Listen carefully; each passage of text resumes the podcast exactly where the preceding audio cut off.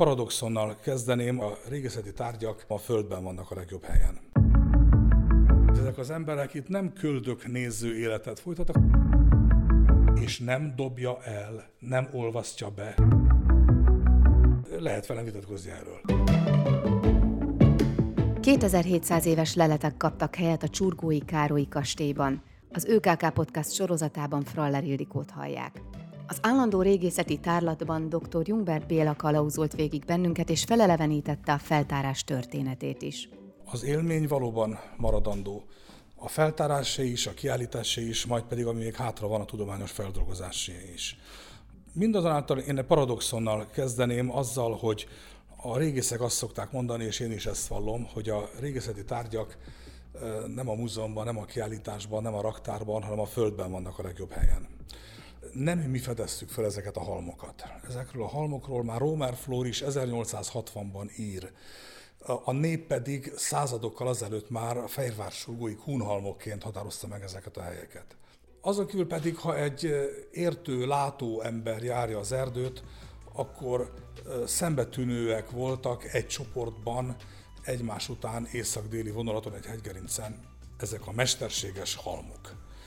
A nép ezeket kúnhalmoknak mondja, bár kúnok itt nem éltek, máshol kurgánoknak, földhalmoknak, tumulusoknak is különböző megnevezései vannak, amelyek a tudományos szférából vagy, vagy a népi szóhasználatból erednek.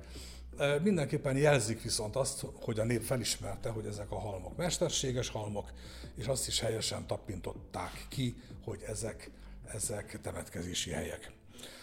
Ugyanakkor ettől nagyon sérülékenyek is ezek az objektumok, és a kincskeresők bizony meg-meglátogatták.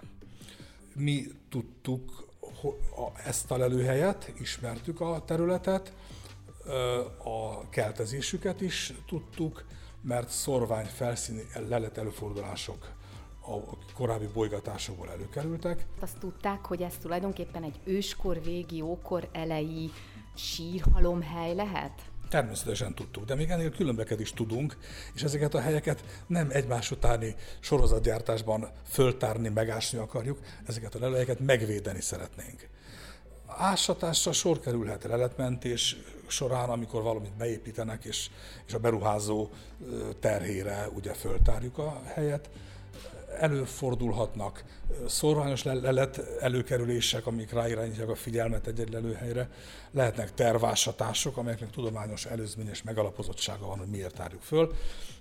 Ez mindezeket ötvözi, ami itt történt, ugyanis egy múzeumbarát, egy természetjáró múzeumbarát, olyan személy, akinek a múzeummal nagyon jó kapcsolata volt, és nagyon sokat köszönhetünk neki, bejelentette a múzeumban, hogy sétálván Csurgó és Bodajk között az Ereszfényi erdőben, az egyik halomban olyan beásást talált, ami nagyon nagy méretű, nagyon mély, nagyon intenzív, de ő már sok ásatást látott, de régész így nem dolgozik.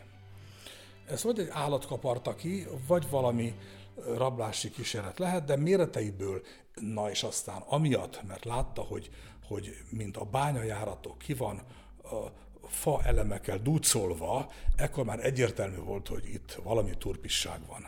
Rögtön rendőrségi följelentés, rögtön a múzeumban jelzés, én ki is jöttem, megnéztem, és döbbenten láttam, hogy mi történt. Nem örömteli volt ez a felfedezés, mert az ismert lelőhely megpiszkálásáról volt szó. Ha ez nem történik, nem tárjuk föl. Ekkor biztosan nem tárjuk föl, mert, mert nem, nem volt indokoltsága. A, a tudományos előkészület, a, a, a feltárás előkészítése pedig akkor nem tartott ott, hogy mi ennek így nekiálljunk. Anyagilag is ez nagyon megterhelő volt egy akkor egy megyei múzeumnak. Kovács Tibor, a Nemzeti Múzeum akkori főigazgatójának a segítségével, a Nemzeti Múzeum régészet restaurátor laboratóriumának a közreműködésével, és hát a, a, a Fejér megyei Múzeum igazgatósága aktív részvételével eh, Ficné Petres Éva személyében, valamint jó magam, hárman végeztük a feltárást. 1983-ban kezdtük, és 87-ben fejeztük be. 87-88-ban én még egy utólagos feltárást végeztem, nem ebben a halomsíros temetőben, hanem abban az erődített földvárban, ahol az itt eltemetett korabeli arisztokrata réteg lakott. Ugyanis látni kell, hogy nem mindenki fölé emeltek akkor egy 25-35 méter ovális alakú és átmérőjű halmot több száz tonna földdel, földgépek nélkül, és egy halomba eddig tudomásunk szerint egyetlen halottat temetve. Mik a jelei annak, hogy arisztokrata sírok? Tehát nyilván több is van a tárgyakon kívül, de akkor ezek szerint ez volt az egyik, Igen. hogy e- egyenként temették el a ezeket sírok, az... A sírok mérete, jellege, a kiemelten gazdag ö, ö, ö, sírmelléklet, mindez arra utal, hogy, hogy, hogy kiemelt szerepe volt az itt eltemetett személyeknek, akiket itt az azonosított kilenc halomsírban eltemettek. De itt látni kell, van 6 méter magas halom, és volt olyan fél méternyire alig kiemelkedő földhalom, amit az erdőkitermelés, valamint a földút elmart, és csak a szorványleletek kerültek elő. Tehát azonosítottuk, hogy hány halom van, de korán sem volt mindegyik feltárható állapotban.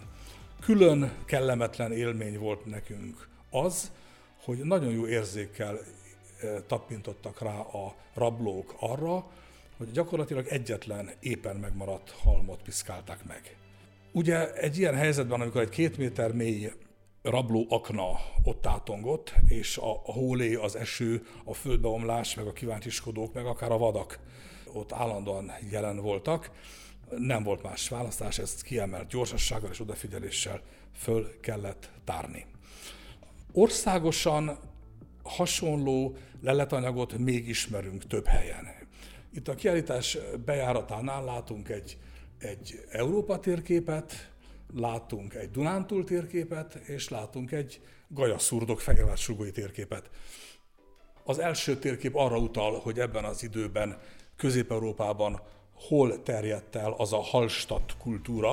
A Hallstatt szó egy helység neve Felső Ausztriában, egy, egy sóbánya van ott, meg egy gyönyörű tó, ahol 1846-ban már az első ilyen jellegű feltárásokat végezték. Az ott késő bronzkor, korai vaskori, korai kelta leletek vannak ott, és, és megvan a területen ennek a kultúrának a sokkal nagyobb kontinuitása, folytonossága.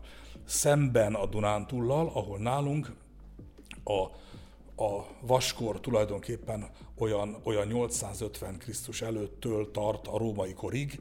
Ennek van egy korai szakasza, meg egy késői szakasza. A késői szakasza az már a latén kultúra, ahol a kelták, tehát a rómaiak által itt talált őslakosság él, ez, ez a késői vaskor.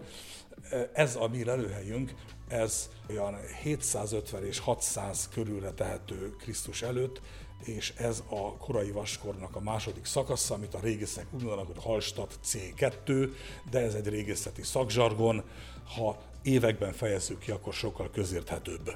Tehát ez 150 évet takar, hogyha jól számolok. ez a kultúra nem őshonos, feltétlen etnikai, kulturális vándorlás révén jön el egy intenzívebb behatolás, mégpedig egyértelműen kimutathatóan Ausztria felől. Ennek a kultúrának az őshazája, kialakulási blokja. Burgundia, Bajorország, Szlovákia, Dunántúl, Szlovéria, Horvátország, Észak-Olaszország. Ezen a területen él a Hallstatt kultúra, ennek a Hallstatt kultúrának van egy nyugati és keleti csoportja. Mi nyilván itt a Hallstatt kultúra keleti csoportjában vagyunk, és ezen belül is a Dunántúl a keleti perifériája ennek a kultúrkörnek, ami azért is érdekes, mert a Duna egy igen jelentős kulturális cézura. A cézura azt jelenti, hogy választóvonal, és azt kell látni, hogy ebben a korszakban is, mint ahogy egyébként a római korban is, más, alapvetően más kulturális orientáció, uralom és, és civilizációs behatások érik a Dunántúlt, amely alapvetően nyugat-délnyugat fele, Közép-Európa fele nyitott, és hát a Dunán másik oldalán, ahol az Alföld és az ezzel érintkező keleti területek, Preszkita, Skita, Kimmer és más korabeli beütések dominálnak. Tehát ezen a területen rögtön ilyenkor a régész arra gondol, hogy ezek a sírok milyen sírok, feltétlenül a korabeli vezető réteg sírjai, de akkor kérdés, hol van a köznép? Azért biztos, hogy nem az urak hordták egymásra ez, ezt a földhalmot, hanem itt, itt hatalmas embertömeg, hatalmas idő mennyiséggel, hatalmas földtömeget mozgatott meg, és ezeket a fákat ki kellett termelni, meg kellett dolgozni, és így aztán, és megtaláltuk azt a általam 1987-88-ban részben már kutatott erődített földvárat, ami a Kisvárhegy nevű részen van, ahol ez az arisztokrácia állandó jelleggel, mint egy fellegvárszerű erődített védhető helyen élt. Ide a teljes lakosság veszély esetén bevonulhatott, a mozgatható élő élelmiszert, az állatot be tudták hajtani, és ezen a területen jól meghatározott helyen látszanak a, a védő sáncok, árokrendszer, ez egy nagyon fontos lelőhely.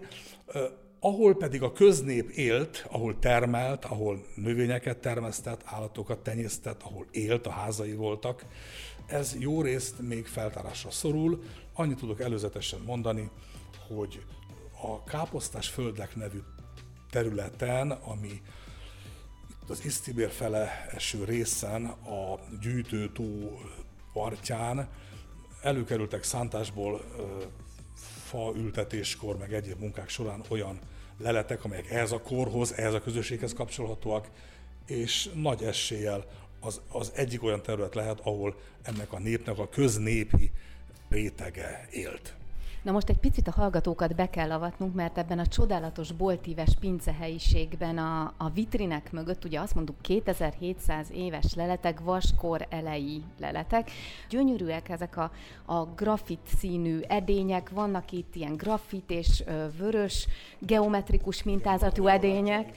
Nem véletlen, hogy éppen egy olyan vitrin mellett állunk, amiben egy kétfülű bronz, bronz tál van. Ez az egyik legnagyszerűbb dolog, amit találtak. Igen. Miért? A tárgy értékén, egyediségén, jellegén túlmutat a kultúrantropológiai jelentősége, amit egy kicsit én belelátok. Uh-huh. Lehet velem vitatkozni erről.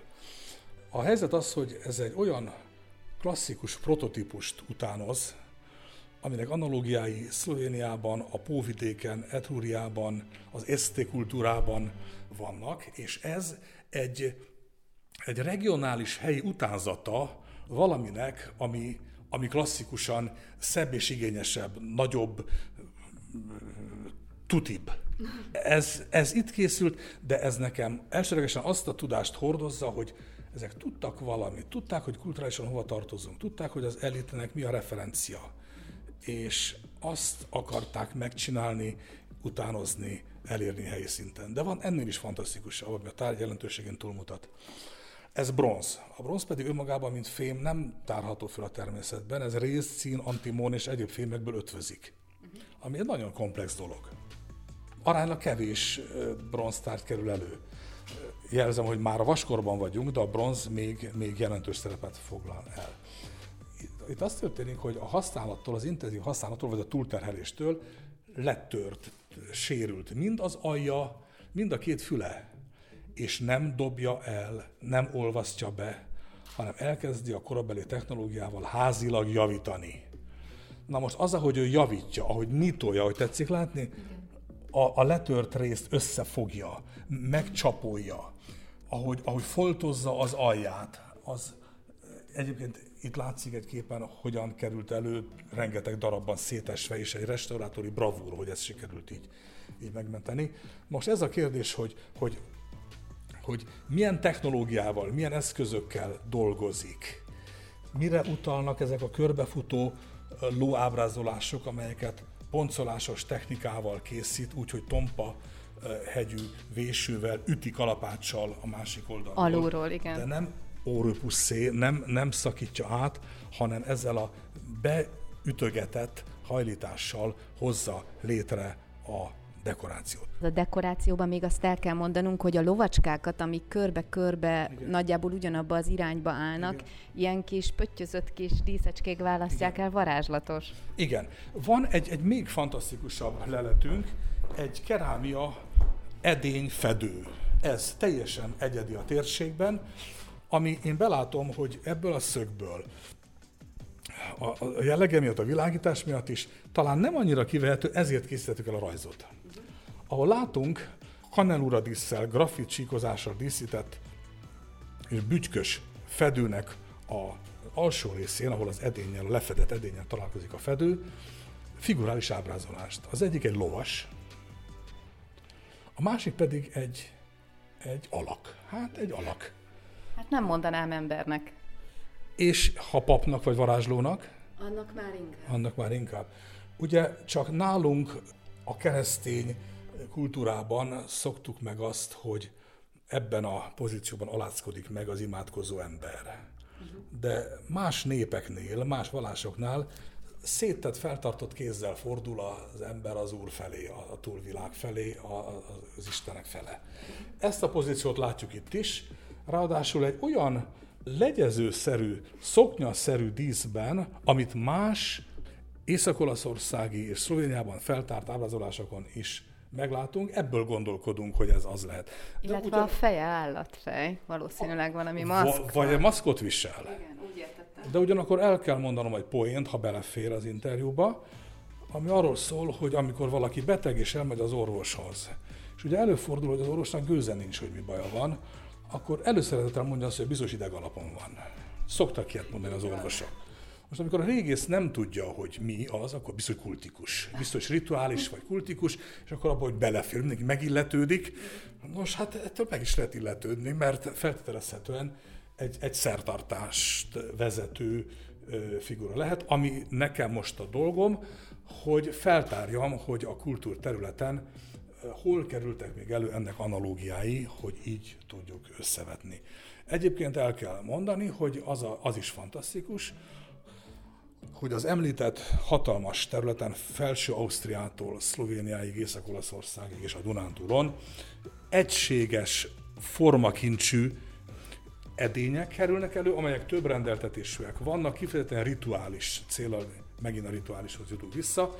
Muszáj ezt mondanom, egyrészt mert, mert csontokat, hanvakat találunk benne, azt még nem mondtuk, de fontos tudni, hogy a halottakat ekkor kizárólag égetik, és nem temetik a hanvakat gödörbe, hanem a mágia anyagát összesöpörve urnába, urnába teszik, és, az, és itt sírépítményt hoznak létre, aminek a rajzát ott látjuk, és egy fa szerkezetes sírépítményt emelnek, és abba helyezik el ezeket a mellékleteket, amelyek maga a fa szerkezet, a kerámia edények, vaskard, vasvéső, vasbalta, bronzruhadíszek, két sírt tudtuk föltárni, ezt a bolygatott rablósírt, és, és egy másik sírt, amely kisebb méretű, a négyes számú női sír, amelyben női ékszereket, fibulákat, valamint egy a nyak lánc sorozatot tár, tár, tártunk föl.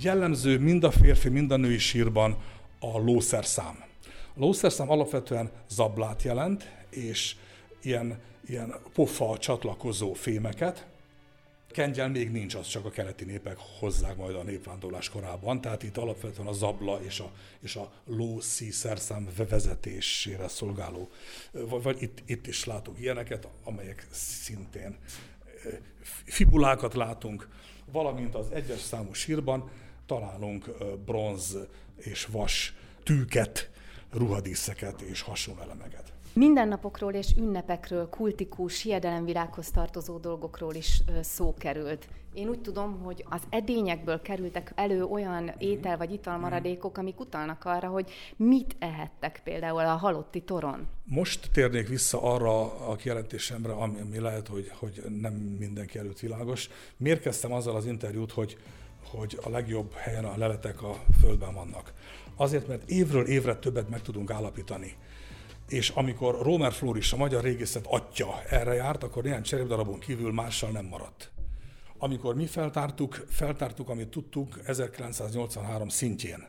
Ha ma kerülne erre sor, elképesztően, bődületesen több részletet tudnánk meg az itt élt emberek életéről, haláláról, hiedelemvilágáról, életmódjáról. De annyit azért mi is fel tudtunk tárni, hogy az, az a bizonyos mágia, ahol halotti tort ültek, mit ettek, mit fogyasztottak. Mindenképpen a köles, a köles kása, mint kása növény, az árpa, a tönköly jelen van. ezen kívül a disznó, kecske, jú, csontok. Érdekes módon rengeteg a, a lószer szám, de lócsont nem, még nem került el, ez lehet a telepen kerülhet majd elő, és hát én külön ki szeretném emelni, hogy a C14-es rádió, tehát szénizotopos kormeghatározási vizsgálatokat is végeztünk, a Debreceni atomkiban, ami megerősítette a keltezést, mert a keltezés lehet abszolút kronológiai és relatív kronológiai, és készült dendrokronológiai vizsgálat, ami a fa elemek metszetéből, a fa évgyűrűk számlálásából erősítette meg a tudásunkat. És ami a legbombasztikusabb, kérem tisztelettel, a nyolcas számú edényben valami furcsa salak maradvány került elő, amiről kiderült a borkő maradvány, amiről a fantáziánk megint elindul, volt egy arisztokráciához tartozó halott, volt egy nagy temetés, volt egy mágia, és rituálisan a bor, borral való beszentelése, ezt kérem szépen, tessék megnézni, Homérosz ír a, az, az Iliászban Achilles és Hektor viadala után Hektor haláláról és tanak temetéséről, és a temetésből számos elem a, a mi általunk feltárt ritusban újra feltalálható. Mondhatnánk, hogy fantazmagória. Én erre azt mondom, hogy Homérosz durván akkor él, amikor ez a közösség itt él. Persze, hogy a trójai háborúról ír, ami 500 évvel korábban van, de az, hogy egy vezért, egy hőst a népe egy mágián elégeti, és hogy temeti el, ez a szélesebb, hatalmas kultúrterületen elterjedhetett, annál is inkább, mert találtunk olyan borostyánkő maradványokat, amelyek baltikumiak, a vaskardunk, ami ott van a szélén, az, az trákiai analógiájú, tehát balkáni analógiájú. Itt van ez a két fülű bronztál, ami észak-olaszországi analógiájú, ami minimum arra utal, hogy ezek az emberek itt nem köldök néző életet folytattak, hanem részei voltak egy nagy területet belakó civilizációnak, amit mi hasonlókultúrának hívunk, a nevüket nem tudjuk, mert a mi régiónkban a történelemben ismert, nevén ismert első nép a kelták. Ez pedig a kelták előtti horizont. Az őskori halomsírok a Fehérvár csurgói Grófi Vadasparkban című kiállításban dr. Jungbert Béla, a feltárás egyik vezetője kalauzolt végig bennünket. Az ÖKK Podcast sorozatában Fraller Ildikót hallották.